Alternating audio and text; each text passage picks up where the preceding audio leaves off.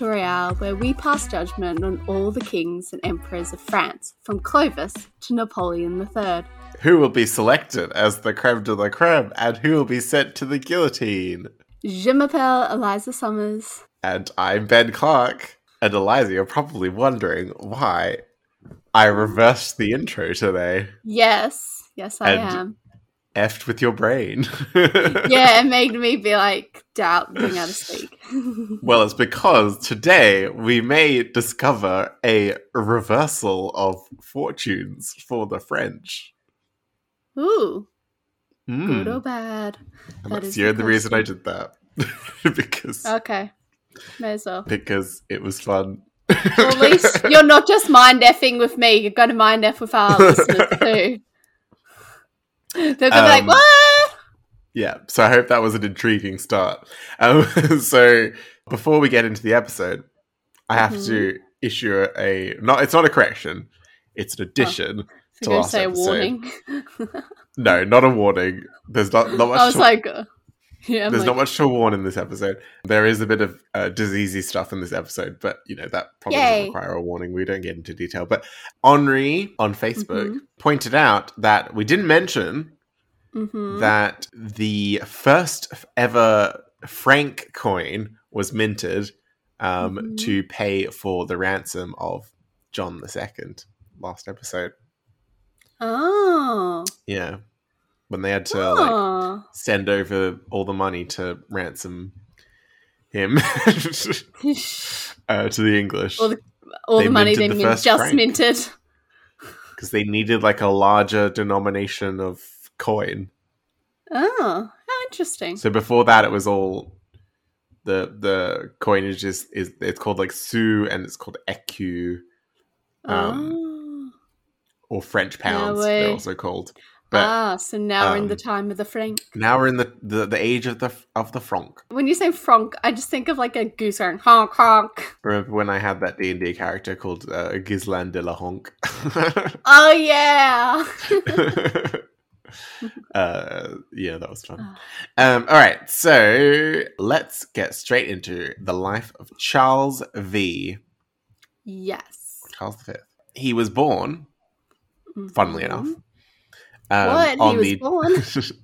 on the twenty first of January, thirteen thirty eight, which makes him an Aquarius like me, and he was born to Jean de Valois, future King John II, Mhm. and Bonne de Luxembourg, daughter of uh, King John, a different King John, John the Blind of Bohemia. yes. Those are his parents. Unfortunately, his mother died when he was quite young, Yeah. which is a bit sad. Um, and his father lived for too long. So on the 16th of July, 1349, when Charles is about 11 years old ish, he gets his first title, Ooh, which is exciting. the. Dauphin. The Dauphin, yeah. Yeah. So, so Humbert II, ruler of ruler of Viennois in southeastern France, is known as the Dauphin because of the dolphin on his coat of arms. But he was forced to sell his county Mm. uh, to King Philip VI. So he'd become bankrupt thanks to a failed crusade, because of course. Ah, Um, and the county was actually first offered to his liege, who was the Holy Roman Emperor, oh. um, and then to the Pope, who was right next door in Avignon. and they both turned it down. Both turned it down; they couldn't afford it. Uh, but King Philip VI of France could. It's like He I can. the chance. So he bought it and bestowed on his on his grandson, the future Charles V, who was thus the first Dauphin. By the way, this is before the Hundred Years' War starts, so the Hmm. King of France actually has money. Had money. Uh, Yeah. so this was like the biggest acquisition of French territory since Philip IV incorporated Oh. the Franche-Comté of Burgundy, um, Which had also come at the expense of the Holy Roman Empire. I mean, if you look at a map of France, like 1200s ish, Mhm. it's it's definitely got like a big chunk out of the eastern bit.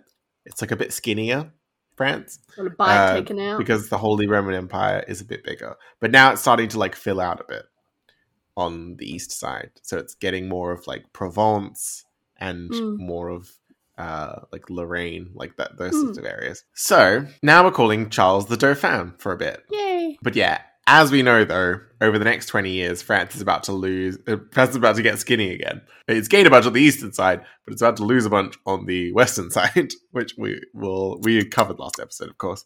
Tut, tut, I was about to say we will get to. We won't really get to it because we covered it last episode. So on the 8th of April, 1350, so the following year, the Dauphin also takes an important step in a young boy's life, which is to get married. Um, Woo. so he marries his second cousin, Joan of Bourbon. Of course, she's named Mhm. Joan. Yeah. Um, and of course, she's his cousin. Uh, so she thus first, becomes. I guess. Yes. So she thus becomes the Dauphine. But weirdly, he actually gets married in the same year that both his father, John II, and grandfather, Philip VI, get remarried. Damn. Um, because this is just after they lose both their wives in the Black Yeah, Death. the plague. Sortez vos morts. And speaking of which, the Dauphin actually had become seriously ill around Oh. 1349, which is when the Black Death struck. So it's possibly possible he got the plague. Um, wow, and survived it. That's lucky. Yeah, thankfully he pulled through. But the Dauphin would be considered physically frail and weak throughout his life. Uh, and we're not sure if this is because of because of illness that happened early on or if it's just, Just how he was from being like an inbred prince. Um, but yeah, he apparently had a, a very like translucent complexion. Vampiric. He was like a little twig of a man uh, Oh. as he grew up. So he's not necessarily got the aesthetic of like a leader that's Uh, gonna do some great things in France during the yeah. Hundred Years' War. But we may be Could be, like, surprised by the. Dauphin. Okay. Yeah. So during the reign of his father, John II, Mhm. the Dauphin is made the Duke of Normandy to add to his land in the Viennois, but he spends most of his time in Paris with his fellow royal princes. And Mhm. there he becomes closely acquainted with his cousin, Charles the Bad, the King of Navarre, who, although he holds the title of a Spanish kingdom, is chiefly concerned with his Norman county of Évreux um, and is uh, treated as a vassal of the French king, albeit a very powerful and influential one. Yeah. So the Valois at this point are like keeping him close. They even marry him to one of the Dauphin's sisters Uh, yeah. because if he goes rogue, he'll be very dangerous, Yeah. basically. That's saying, you know, keep your friends close, be your enemies closer. And do you remember the reason that he would be very dangerous if he went rogue? Because he would side with the English. Well, no. What's what's he got? Oh, Like, who's who's his mother? oh, right. His mother's um. Oh, what's her name? She's got the one name of that women all have in this period. Joan. Yes. Uh-huh. So his mother is Joan the Second of Navarre, Ah, yeah, yeah. I have Who-. I'm an idiot. Should have been the Queen of France. Um, Yes, So queen in our hearts. yes, the Queen in our hearts, and she he's her firstborn son. So if Ah. we're so if we're up here saying that Joan should have been the queen, that would mean Charles the Bad I mean, would be he king should now. Yeah, but she renounced that claim, so he kind of Mm. technically More can't claim it. Yeah, exactly. She yeah renounced the game. She was like a young girl. Um, she was made to. So he kind of you know he's kind of hmm annoyed at that. Um, Yeah, but I'd they're- be a bit salty but too. you know, at first they're you know they're making nice. So as we covered last episode, Navarre started to become very outraged uh, with John II's preference of his favorite courtier Lacerda. Ah, yeah. Um, so Navarre ended up having him murdered. Um, At Mhm. which point, Navarre essentially becomes the leader of a kind of opposition party Faction. uh, future French councils, yeah, uh, where he and other discontented French lords try to squeeze tax concessions and greater independence from the king in return Yeah. for not rebelling.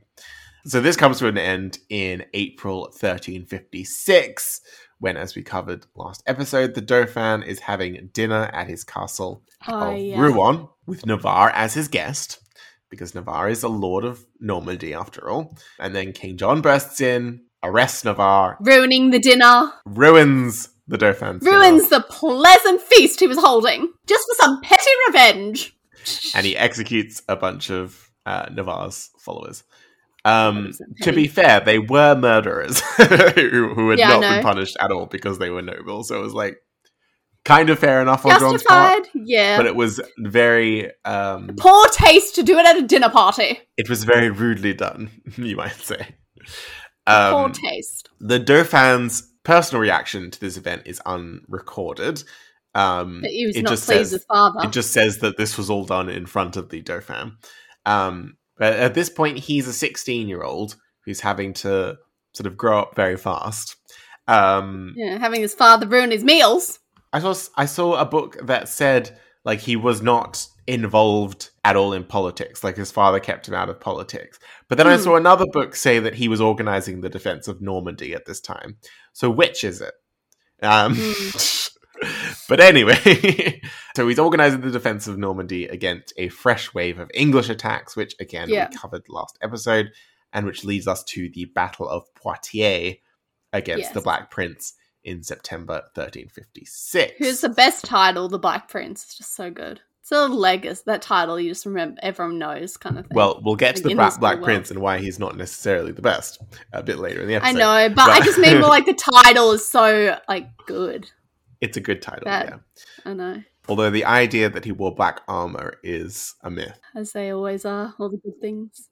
Apparently, there are some historians now who think the Black Prince was called the Black Prince because he had a dark complexion, and it may be because his mother, Philippa of Hainaut, may have had some African descent. Oh. So that's an interesting theory. Hmm. So anyway, N- Navarre's been captured by King John, and then King John at the Battle of Poitiers is captured by the English. yeah, Um, vacay. because the Dauphin and his uncle, the Duke of Orleans, who by the way is like around the same age as him, retreat from Yes.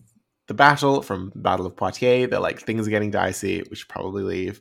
Yeah. Um, but John John's is like, like, no. I won't let the Black We Prince fight." escape, and he charges in and gets captured, um, along with the Dauphin's brother, uh, Philip the Bold, who will become very major going forward.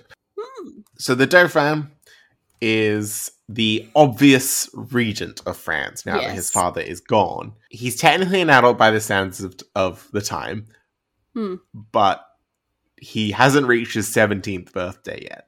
So it's like Uh, he's he is still kind of a child and he's faced with a country that being crippled by plague and war. crippled by plague and war and now also the horrible ransom that they have to raise for the king Um, to get the king back Which means taxes. taxes. And meanwhile, Navarre escapes from prison. And while at first it looks like he's gonna like turn to the English side because his followers this whole time have been Yeah. like helping the English, King John being captured actually kind of works in the French favor. Navarre is like, if I get in good with the Dauphin, maybe I can control the Dauphin. Yeah, yeah, be like the puppet master. Exactly. So Navarre chooses the French side, which has become important now that Charles is facing an uprising uh, from his own people due Mm. to the taxes he has to raise. And by the way, throughout throughout this whole story I'm about Mhm. to tell about the people of Paris getting mad, Yeah. Navarre leaves the city because he's like, she's like, I'm not dealing with this." here. I'm not dealing with this. So Navarre just leaves. So it's up to the Dauphin to, to deal with this. Damn. Let's see how he steps up. the rising of the third estate um, is is one of the things it's called. So we have like the Estates General, Yeah. which is like the big council that the king calls when he Mhm. needs to like do something like a big tax reform. Yeah. The first estate are the clergy, the second estate are the nobility, and the third estate are everyone else. Um, Yeah. Which in this case, like the people who actually would be on the council would be the urban bourgeoisie. So Yeah. the wealthy merchants, the, the guild Mm. leaders, that sort of thing. And the third estate, at this hmm Estates General, which the Dauphin calls, seek to completely revolutionize the government because they're like yeah. the Dauphin has like a bunch of corrupt royal councillors trying to control him. Yeah. We want more oversight over the royal council. Yeah. They want the King's Council to be elected. They want its members to include four bishops, 12 nobles, and 12 bourgeois. So basically, they want to they want more control over the government, which Mm. sounds pretty fair. by the standards of us now. Yeah. But back By then, the time, it it, might have been horrifying. back then it was crazy talk. like what? Yeah. What? What the hell What, what have you been drinking? Yeah. Some And- moonshine? Also, everyone's like, if we do this, King John is not going to be happy when it comes back. um, the Third Estate also demanded the release of Navarre from prison, although this becomes a, new, a moot point when he yeah, he's already. Um, but this is like before he escapes, and then he and then he escapes. so Uh. it's like kind of a moot point. Um, Okay. So the leader of Mhm. this of the Third Estate is Etienne Marcel, um, Okay. who is the provost of the merchants of Paris, which at this stage of history essentially makes him the mayor of, Pal- of Paris. Oh, He comes to power in 1356, just after John is captured, and Charles orders a debasing of coinage yeah. um, which is the- the go-to move for wanting to get more money. Um, so Marcel organizes a strike, basically. We're not doing this. Yes, and lists the demands that I that I've listed of wanting more control over the government. And at, at this stage, France is looking over to what happened in Flanders very recently, which was taken Yeah. over by Jacob van Artevelde, if you remember, back in Philip the Sixth episode. So he was like a merchant who basically like Ah, started yeah. a revolution, kicked out the count, and like installed his own then he got didn't he get killed or something? he did get killed, and uh, Marcel may or may not have a similar fate. But Ooh. but they're very much afraid that you know Paris is going to become another Ghent, and that Yeah. they, there's going to be some kind of uh, revolution. Uprising. Yeah. It looks even worse when Marcel teams up with another civil revolt that's happening at this point called the Mhm. Jacquerie. Okay. So the This Jacquerie, which comes from the name Jacques, which is a Mhm. a name t- used to refer to peasants because it's like a common Mm. French name that peasants have. Yeah. So the Jacquerie was a Mhm. rising that had started a bit more organically around uh, Yeah. Beauvais, north of Paris. Um, it, like it started in one bi- village and then basically And then spread. spread like wildfire, which is basically uh, a mix of uh, not actually like peasant peasants, but like wealthier peasants and bourgeois artisans who are Okay. like one basically once again wanting more control over like their local government. Um, Yeah. and wanting and like objecting to the taxes that are Yeah. taxing them. Um, also, they're protesting that while taxes have increased, their income hasn't increased because we've had the Black Death Lots of populations died. yeah, We and the Black Death is actually force. well, the Black Death is actually kind of good for like the very low members of society who aren't super mad because they've suddenly got loads of job opportunities and they can like pick and choose who they Ah, work for because the surplus population has like died out. yeah. Um, They're in demand. but like the employers, the people above them, are mad Um, because they're like, yeah. we don't have as many workers, we can't earn as much money. yeah. yeah, we're getting Ah. taxed more. So that's why they're mad, basically. Um, And this is true for both Paris and the countryside. So the mob that Marcel whips up in Paris eventually, after a bunch of councils and negotiations that we don't have time to get into, basically it ends up building to a pitch and they, they storm the royal palace, um, the Palais de la Cité, uh, on the 22nd of February 1358 with 3,000 artisans, and they storm into the Dauphin's chambers and they murder two of his royal marshals Oh. right in front of him. Um, who the Dauphin also considers these men his close friends as well. So they just murder his mates, like right in front of him. And the Dauphin. they did murder him. I guess they had. well, they don't blame line. the Dauphin, they blame the corrupt Oh. advisors. So they they see themselves Ah. as like liberating the Dauphin. So they're not. this is Ah. not like an anti-monarchy. Okay, revolution. okay.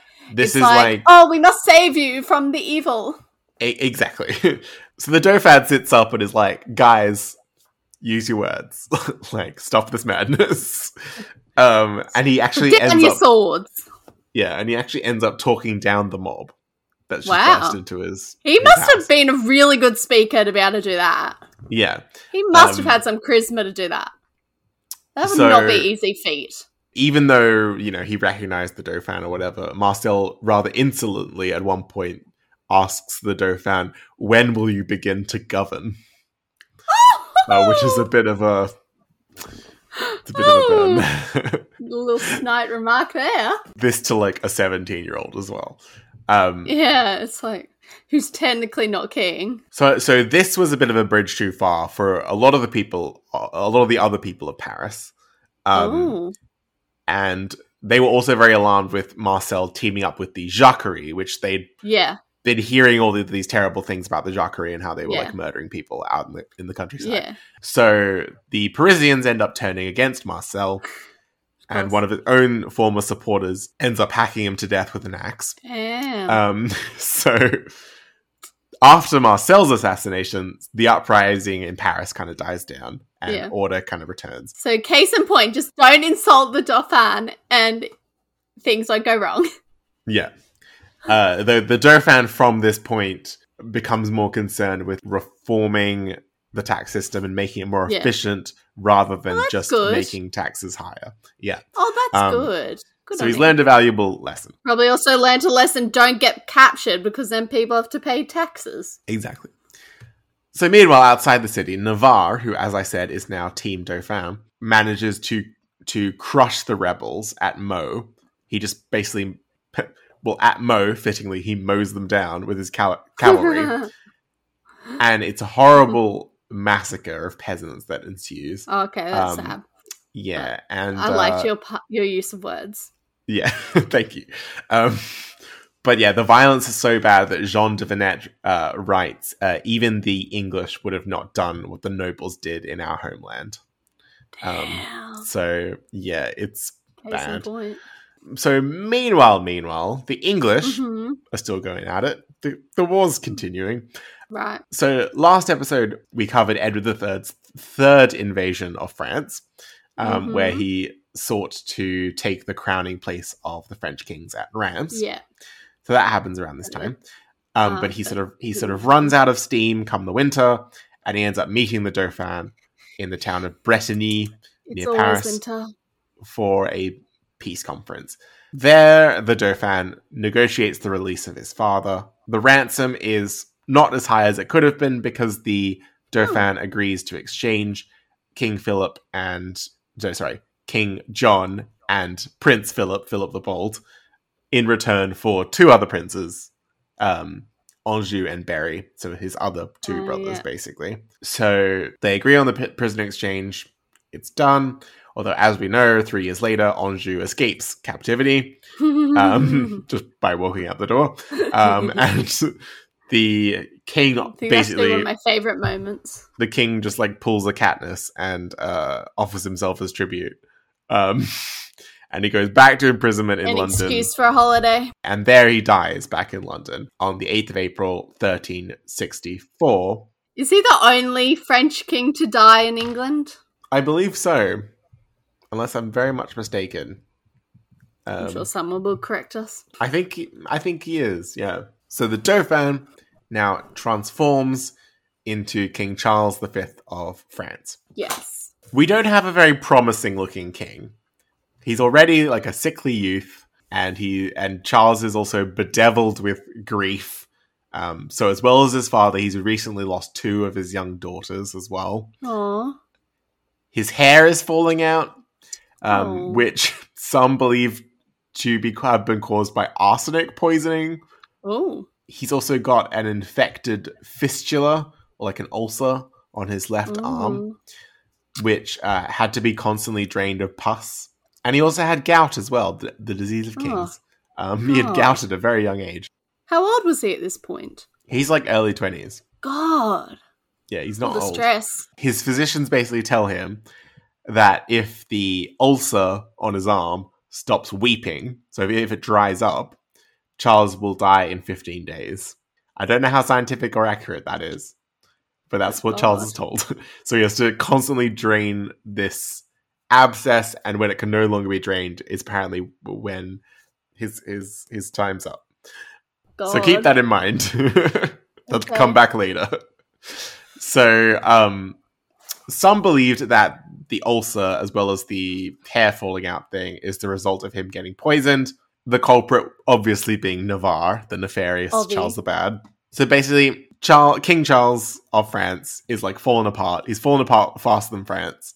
Um, but his outward sickliness only makes him be underestimated. ah. Um, because what is intact is his mind, and it turns out his mind is is all, all he needs. But Charles obviously can't really lead armies in this state, Yeah. so he he needs a, a proven commander to serve as his right hand to I'm like guessing be a brother. to be his sword arm. No, Oh. and this is the interesting thing.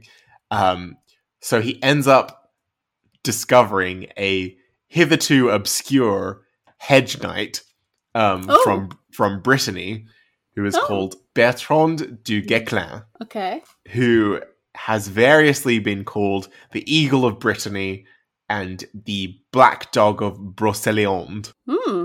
Broceliande being a, a an, an enchanted forest from Arthurian mythology. So he's Ah, just emerged from the forest and he's ready to fight, basically. Damn. So he rose through the ranks during the War of Breton Succession, which has been raging throughout this time and which has been too complicated for us to get into. But he's been fighting on the French side of that. And during this war, Guesclin became an expert in using guerrilla tactics as well as Fabian tactics, which is um, Fabian tactics is basically like avoiding battle and letting your enemy tie themselves out, basically. Uh, Using these to bamboozle the English and nice. Make it extremely hard for them to gain a lasting foothold in the rugged hills of Brittany. Nice. Because the English tactic is to basically stand on a hill with your longbows and wait until the enemy comes to you and, and destroy them. Yeah, but if they're not coming to you, Yes, Guesclin is like, well, I'm just not going to come to you and I'm going to let you like starve on your hill. Um, and also, I'm going to like raid and harass and like sneak around you so that you can't like you're forage food and stuff like that. So, so that's Guesclin's deal. Um, what? so when Charles V came to the throne, he noticed that while French morale was terrible because they've lost Poitiers, they've lost their king, the king's now died. Yeah. Meanwhile, in Brittany, morale was like higher than ever, and the knights were doing really well, fending off the English suddenly. So Charles is basically like, "Bring him to me." You be my right hand. yes, and he puts Guesclin at the head of an army, and this is just in time for Navarre to decide to march on Paris. yes. of course. So the reason Navarre decides to suddenly turn against the Navarre. Dauphin now um, is Eliza. I'm going to have to cut out all of this stuff of you rummaging around. Sorry. I didn't realize that's so noisy. it's okay.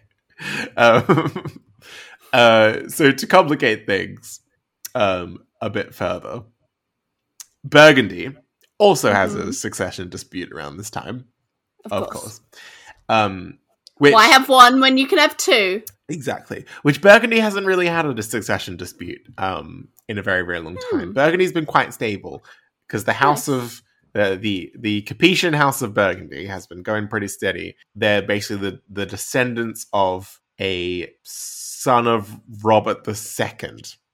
So they're quite far back. They're like the oldest Yeah. House outside of the royal house. Yeah, Um, yeah, and they've been doing quite well right up until they run out of heirs. Um, and That will do it. Yes. And you, you, this is a complicated process that you can hear more about if you listen to the Grand Dukes of the West podcast. So this is really just me like summarizing and oversimplifying a very interesting period that Josh Zucker covers in more detail. Mhm. Um, but basically, the Duke of Burgundy, who is also now the Count of Burgundy, because they've united the two Burgundies, Ah, yeah. dies at the age of 15 with no heirs Oh, because he hadn't yet con- consummated his marriage to his wife Margaret of Flanders. okay. So the Capetian House of Burgundy is now extinct, and this happens in 1361, so just before the Dauphin becomes king. So King John, who was still king at the time, this is when he'd like just got back to England from England. Um, For the first time. well, the last time. Last time. come- yeah, I mean, like, first capture. After the remember. this is between the two capture between the two imprisonments, basically. Yeah. Um, so John comes in and he reclaims the duchy for France. Mhm. because if we go by Salic law, which the French are now using, the Duchy of Burgundy should just go all the way back up and down the, the male line um, Okay. to the most senior member of the House of Capet, who is King John. Okay. So John is like, okay, I'm now the Duke of Burgundy, and I'm going to give the Duchy of Burgundy to my second son, Philip the Yeah. Bold. Actually, no, I don't think he's the second son. I think he's like, I think he's the fourth son. Actually, he's the youngest son, but he's the kind of the favorite son because Philip the Bold is the one that gets captured with him. Um, so, Ah, yeah. so Philip the Bold the gets Bond. Burgundy. And to kind of tie a little bow around it, Philip the Bold also gets married to Duchess Margaret, the widow of the last Duke of, course. Burgundy. By the way, Philip the Bold is going to get extremely powerful because not only does he now have the two Burgundies and Artois as well, but Margaret's dad, Louis II of Flanders, only has her. She's the heir to Flanders. Oh. So sh- she'll become Margaret III of Flanders. Oh. Nice. That won't happen for another 20 years, but people know it's going to happen. So Yeah. basically this is going to create like a huge powerful eastern bloc for the valois house of burgundy the new house of burgundy um, for the rest of the hundred years war which may backfire at some point for france but but for now it's really good because Yeah. because charles and his brother are quite close Keeping it in the fam. exactly so who isn't happy about this change of things in, in burgundy um, Navarre. the king of France just taking Burgundy and, and giving it to his son, is Navarre, who, guess what, claims to be the rightful heir of Burgundy through his mother, Joan II of Navarre. Um, because if you remember, Joan II of Navarre, she was the daughter of Margaret of Burgundy, who Yeah. was the elder sister of a Duke of Burgundy. And if you go, if you don't do the excluding all the female heirs thing, it She would go close, close back up to. Margaret and down to Charles of Navarre. Yeah. Okay. This is also part and parcel with the whole House of Capet getting so incestuous, is that you end up with people being the heirs to multiple things because they kind of circle that back to them. equals fighting. Yeah. Um, and this equals fighting. So yeah, this is really just kind of a, a repeat of the same succession conflict we had with the throne of Yeah. France, where it's the argument over like, does it go to the nearest heir or do we not count women, basically. Yeah. And once again, Charles of Navarre is on the short end of the stick here. So this is the last straw for Navarre. He's done playing games, so he leads an army out of Normandy towards Paris, and he does so with aid sent by England. of Um. Edward III is eager to stir the pot. But Navarre and England don't count on France's new secret weapon, Bertrand du Guesclin. And the two sides meet at the Battle of Cocherel on the 16th of May, 1364. Okay. Now, at first, it looks like the English longbows in like strong defensive Yeah. position will win yet again. So they see Guesclin's forces kind of scatter and retreat. So they decide to chase after them, not seeing the big old flank of cavalry that's coming around from behind them. Hmm. And then they basically just get wiped out by Damn. uh, cavalry reserve. And Guesclin wins with about half the numbers of the English force. Damn. Yeah. So Charles V receives the news of the victory just the day before his coronation at Rheims, and it's considered a very he good might been mighty chuffed. He's mighty chuffed.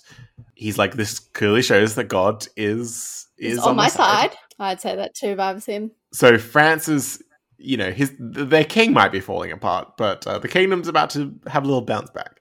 Um, so Charles's first act as king is to confirm his brother Philip the Bold as the Duke of Burgundy. So he's Yeah. he's twisting that knife. Meanwhile, the defeat at Cocherel was the beginning of the end for Navarre, um, who now finds his military power depleted and his supporters starting to dwindle, in part thanks to opposition from the Pope, who delays recognizing his claim to Burgundy That always helps. and also the combined strength of the Valois princes who are kind of banding together. So remember, Charles has three brothers who he can appoint to various roles throughout the kingdom. He's also got his cousins in the house of Valois Alençon, who are also quite close to him. So, you know, he can deploy them around and like Nice. shore up the royal He's like a little chest master. Yes. Yeah, he's all he's doing this doing all of this just sitting in Paris, like at his little desk. Just like I can imagine him having like a chessboard and he's labeled all the pieces like different members of the family. he's very he's like, let's move them to here and move that one there. He even got them specifically chess pieces carved out to look like the family members. Yes, exactly. or he has Um, the table like in how of Game of Thrones House of the Dragon. Yeah. That's what he does. And the little, the little figurine of Anjou is just him like walking out a door. That's his symbol. So Navarre will end up uh, by the end of his lifetime completely losing all of his territory in Normandy. Damn. He ends up having to move down to Navarre. Shock horror. He actually has to live in this kingdom. Oh my god. Um, yeah. what? But wherever Navarre goes, trouble follows because the next bit of Yes. the Hundred Years' War will be focused on a sort of proxy war in Spain, Oh. which lasts from 1365 to 1368, in which basically England and France take either side of a succession dispute in Castile. Okay. So once again, we've got another succession dispute. Castile being the largest kingdom in Spain, Yes. they've, it's gotten very powerful from conquering lots and lots of land from, from Muslims. hmm Spain at this point has reached the point where it's like just the kingdom of Granada in the south is the Oh yeah. the The, Muslim part. last stronghold. And it lasts for very very long. Um, yeah, I know. but basically, Oh, we have a great time there. I loved Granada. yeah, but basically, the English and French. The reason that they're fighting so hard in Castile is because whoever gets their guy on the Castilian throne then gets a very powerful ally. Yeah. So who's the two people fighting in Spain? Who are the two contenders? There's Pedro the Cruel, um, Hmm? who is the English Who's- candidate, Okay. and the French it. candidate is Enrique de Trastamara, his uh, bastard half brother. So Charles does not go himself to this war. Yeah, of course. He's not actually officially involved, um, but he sends Guesclin, and he's like, Guesclin, he's unaffiliated. He's just a random knight. yeah, I don't know him. He, I haven't talked to him in person. He's not my brother. So Gek, so he sends down Guesclin, and he sends down a bunch of the uh, mercenary routiers or like free companies Mm. which have been plaguing France. He gets Yeah. Guesclin to gather them up, do something useful with them, and take them to Spain, um, okay. which is smart. The French actually, to cut a long story story short, managed to win. Oh, Uh, in part thanks to Guesclin's military prowess, in part thanks to their alliance, the French alliance with Aragon. They recently allied with Aragon um, which is new. Um, yeah. and yes, they managed to win. So, um, So by the way, Enrique, who becomes King Henry II Yeah. of Castile, is Yeah, the first king in the House of Trastamara, um, which Oh. in a hundred years' time will produce the one and only Ferdinand and Isabella. ah, nice. Which honestly, it feels pretty modern that we're like only a hundred years away from, from Ferdinand Yeah. and Isabella. Um, Closer to my coin. Exactly. Um, for for, So new- for- for-. For, those who don't remember, Eliza has a coin with Ferdinand and Isabel on it, and she's very Yeah. excited about it. I'm Um, very proud of that coin. I don't even know how my mum managed to get that. She said it was cheap too. I think she got it for free from someone when she was buying heaps of coins.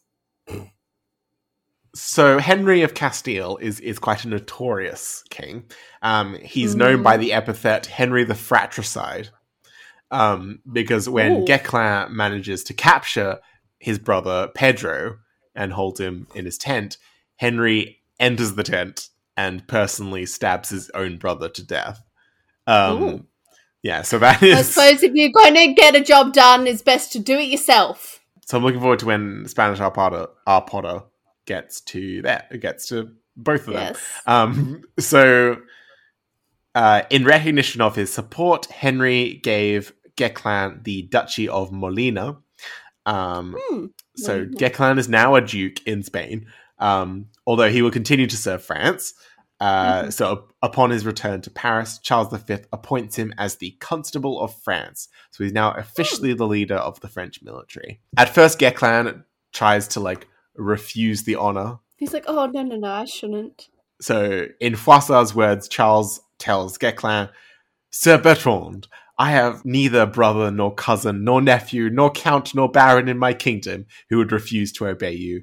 If any did, it would anger me so much that he would soon hear about it. I love that. Not like he would die, just he'd soon hear about it. A strongly be- worded letter. I will be quite cross.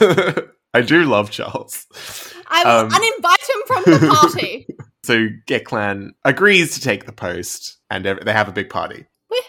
So both Constable du Guesclin, as he is now known, and the newly allied King of Castile will come in handy to Mhm. Charles V as he starts taking the offensive to the English in the next official phase of the Hundred Years' War. So the first phase was called the Edwardian phase because it was Edward III invading France. Now the second phase is called the Caroline phase. Oh, Carolus being Charles in Latin, after Charles V, because it's now Charles invading England, hmm. or the at least the English territories in France. Um, Yeah, I was about to be like, I don't remember him going to England.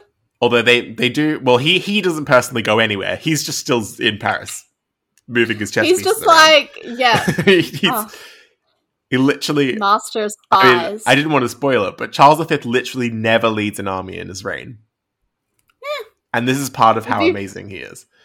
He if you've got to think about it, he's good at appointing people. Exactly. did the job well. exactly not betraying him. So yeah, it's we're no longer in the Edwardian phase. Edward III's glory days are over. He's now So how man. many years are we He's into declining into the Hundred Years' War. Um, it's it's about thirty years into the Hundred Years' War. Oh, okay. Yeah, the Black Prince is also not quite the hero he used to be either. Um, now, Eliza, last episode, you expressed a liking for the Black Prince. Um, Yeah, I did. I apparently- just like his title mainly.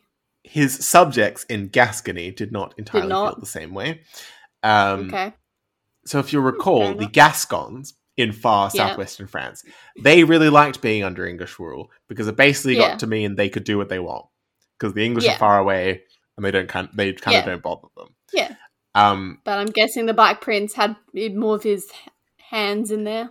Well, the Black Prince, his seat of power is Bordeaux. hmm So basically, Edward's up ruling England, and the Black Prince is down ruling the French territories, which kind of works because you know you you want Uh, Yeah. you have two rulers who are loyal to each other, who like, Yeah. keep an eye on the Same different parts of the kingdom. But the Gascons are like, wait a minute, we're now getting all of these taxes, and we are now We don't like this. being scrutinized by the Black Prince. Things become even worse when the Black Prince uh, returns from the war in Castile, which he'd also been involved with.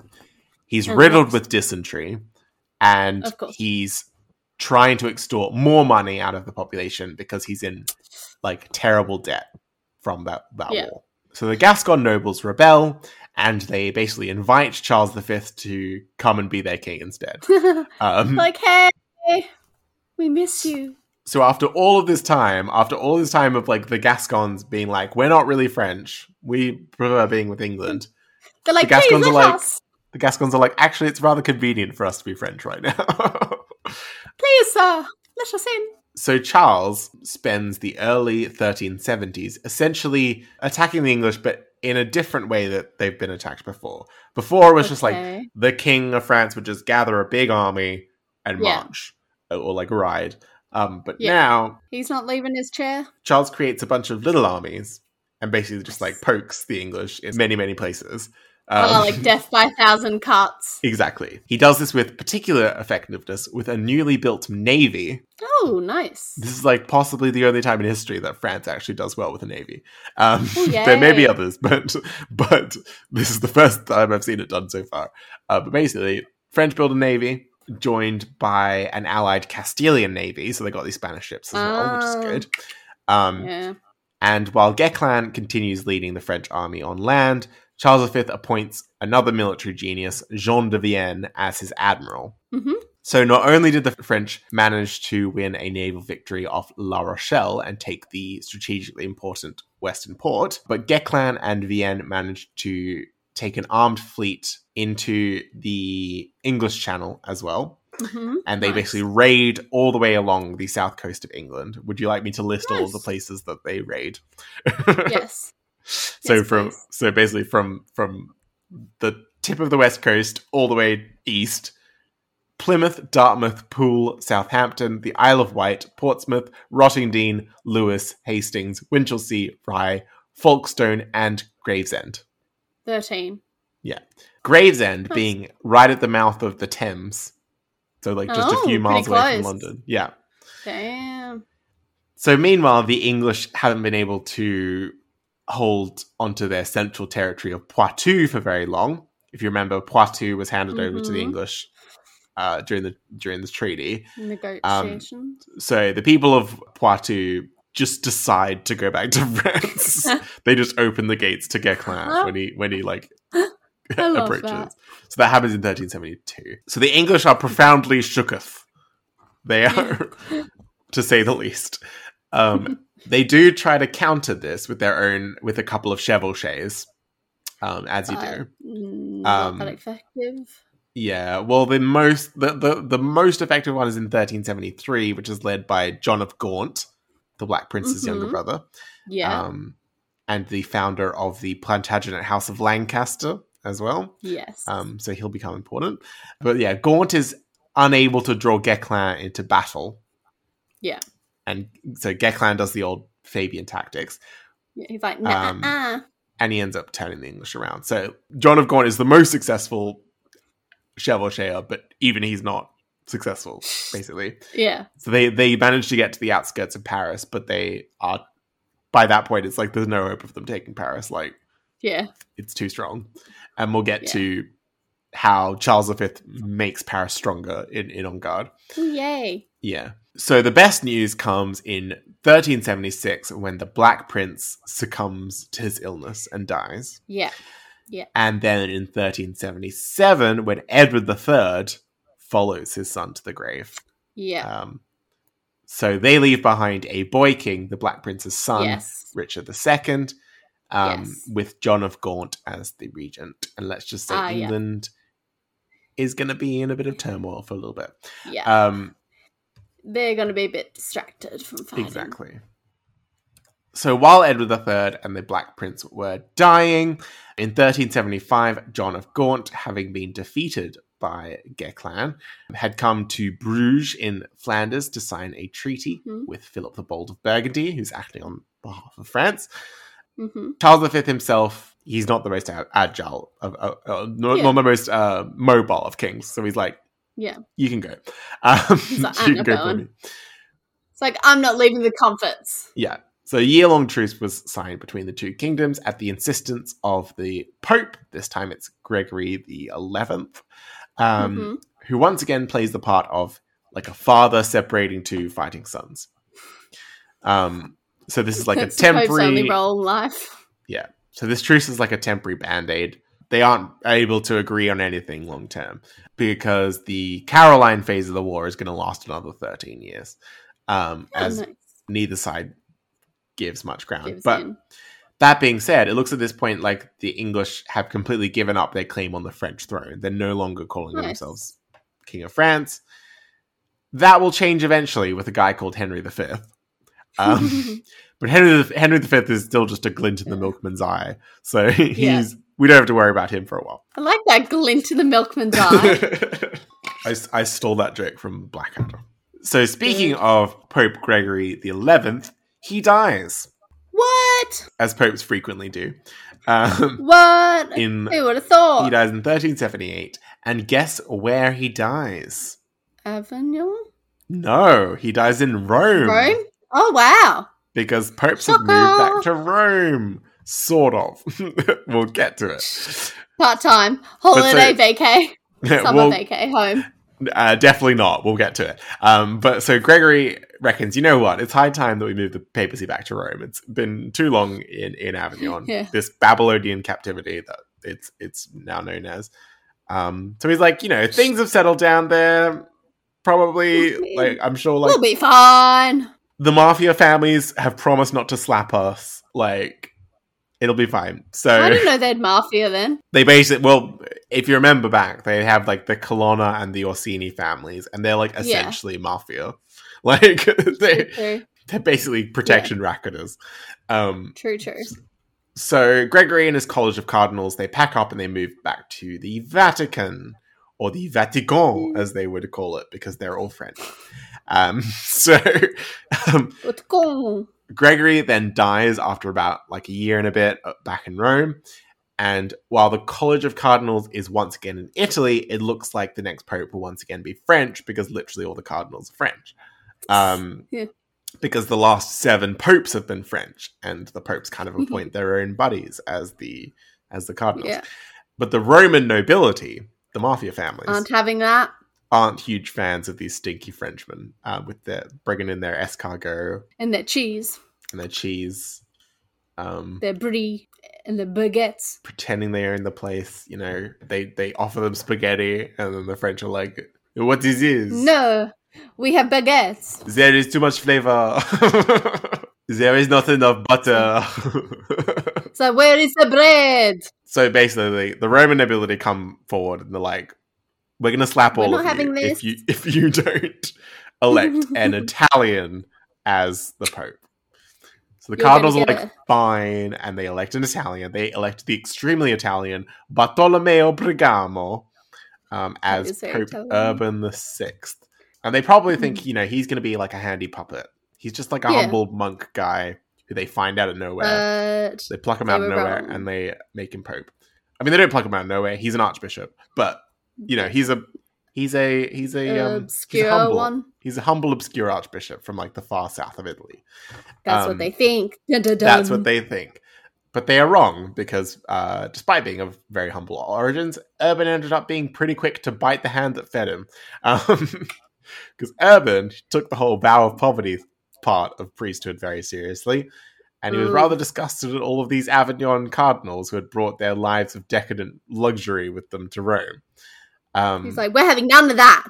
Exactly. So Urban starts preaching very aggressively against the, the sinful cardinals. And during one heated debate, Urban literally, literally threatens to slap a cardinal.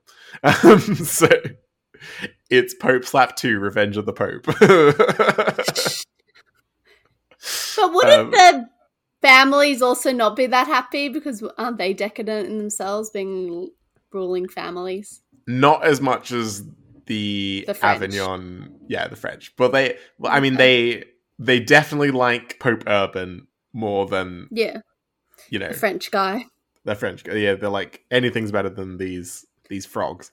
Um, Yeah. so All I'm thinking of is uh, Monty Python, and they're like, was it your I'm still Your father smells of elderberries. It might be the other way around, but Exactly. That that's they all smell of elderberry, elderberries.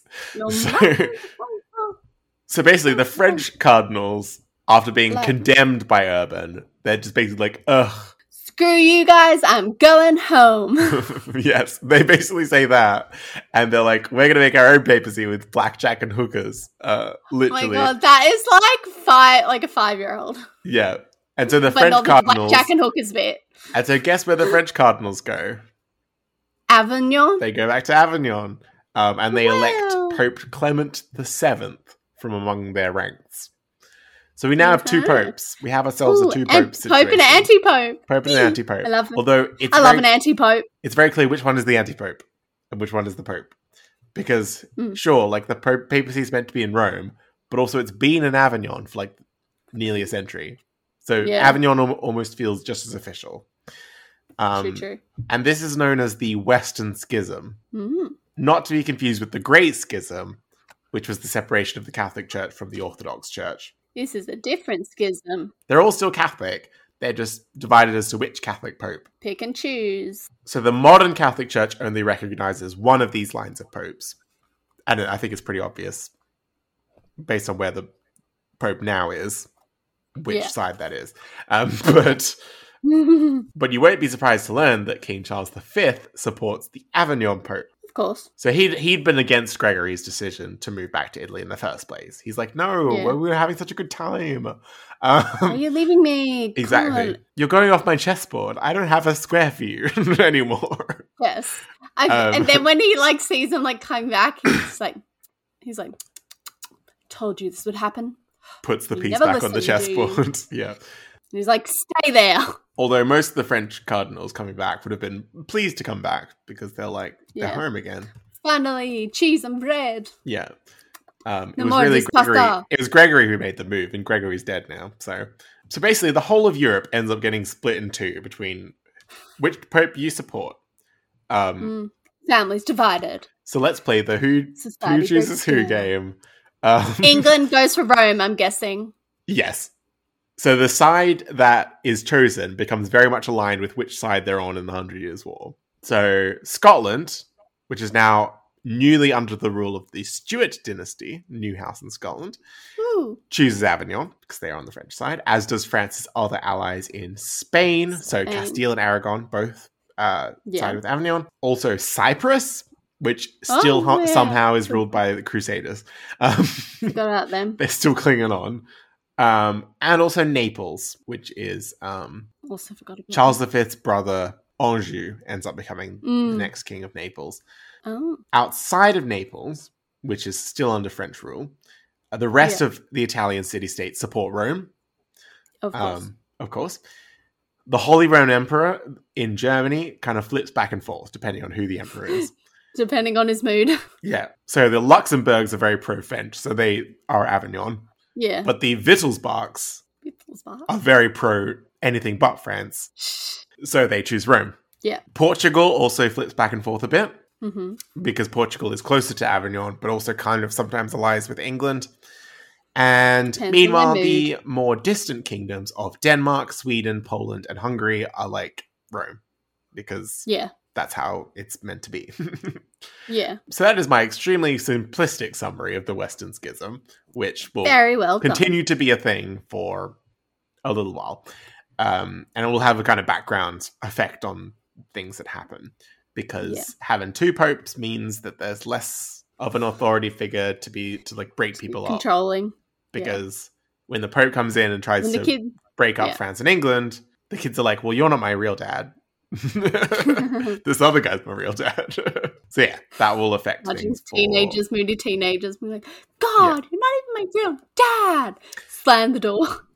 So that'll affect things for a little while. Meanwhile, back in France, Charles V finds his main goals accomplished. Um, Yay. won back control over Normandy from Charles of Navarre. Uh, Nice. He's recovered most of the territory that the French lost in the Treaty of Brétigny. Um, nice. And he's brought the French finances back into the black. He's no longer in terrible debt. Nice. Yeah. Oh, good on him. He's doing very well. And we'll get into more of how he accomplishes these in the rounds. But all of this happens just in time for Charles's ulcer to dry up. Oh no! And remember what happens when the 15 ulcer dries days! up. 15 days. 15 days. So Charles departs from this morsel coil on the 16th of September 1380, leaving behind his 11 year old firstborn, Charles VI, as king. Meanwhile, his three brothers, Anjou, Berry, and Burgundy, rule as joint regents yes. because his wife, spoiler alert, is also dead at this point. Aww. Um, yeah. so he only she- had one kid. Oh no, he has multiple kids, but they're Oh, younger. Okay. like they can't help out. um, Yeah. But yeah, I'm sure this joint regency between three powerful dukes will go very, very well. Isn't going to go. Um, yeah. Nothing's going to go wrong with that. Also, Bertrand du Guesclin uh, dies two months before Charles V Oh, after falling ill in a siege. So it's really the end of an era. Everyone's dead. it really is. Damn, Yeah. all the good ones are gone. Yeah. Although we'll find there might be some new good people in the next Yay! Few episodes. so that's the most simple summary that I could muster of the most significant events of Charles V's life. And I've got lots of Mhm. stuff for the rounds. So, Eliza, would you be interested in splitting this episode into two parts? Yes, yes, I would. Yes. I mean, we'll release them probably a week apart. Yes. But uh, I think it's best that we start splitting these up because Yes, this is going to get getting messy. into the. And our next King Charles VI episode will most certainly be two parts. Um, yes. If not more, because he has multiple regents running around who I don't know if I'll Causing re- shenanigans. I don't know if I'll review like all of the regents individually because that would be a lot of like overlap of events. Yeah. But we'll see. When we do the six, it'll be like six part one, regent one, six part two, regent two. Yeah. uh, it's going to be messy, but we'll, we'll do it. And we also have to do Joan of Arc at some point. Oh, at yeah. who comes in at the end of that reign. Spoiler alert. Mm. Um, but uh, we'll get to it, leaving us on a bit of a cliffhanger. yes. That's going to be the end of this particular episode. So join us next time as we go a bit more into detail about Charles V's reign, give him his give him his scores, and Yeah. decide whether or not he deserves the Decide his fate. Decide his fate. But I'm going to release these episodes quite close together, so have no fear. Yeah. So that is going to be au revoir from me. Goodbye from me.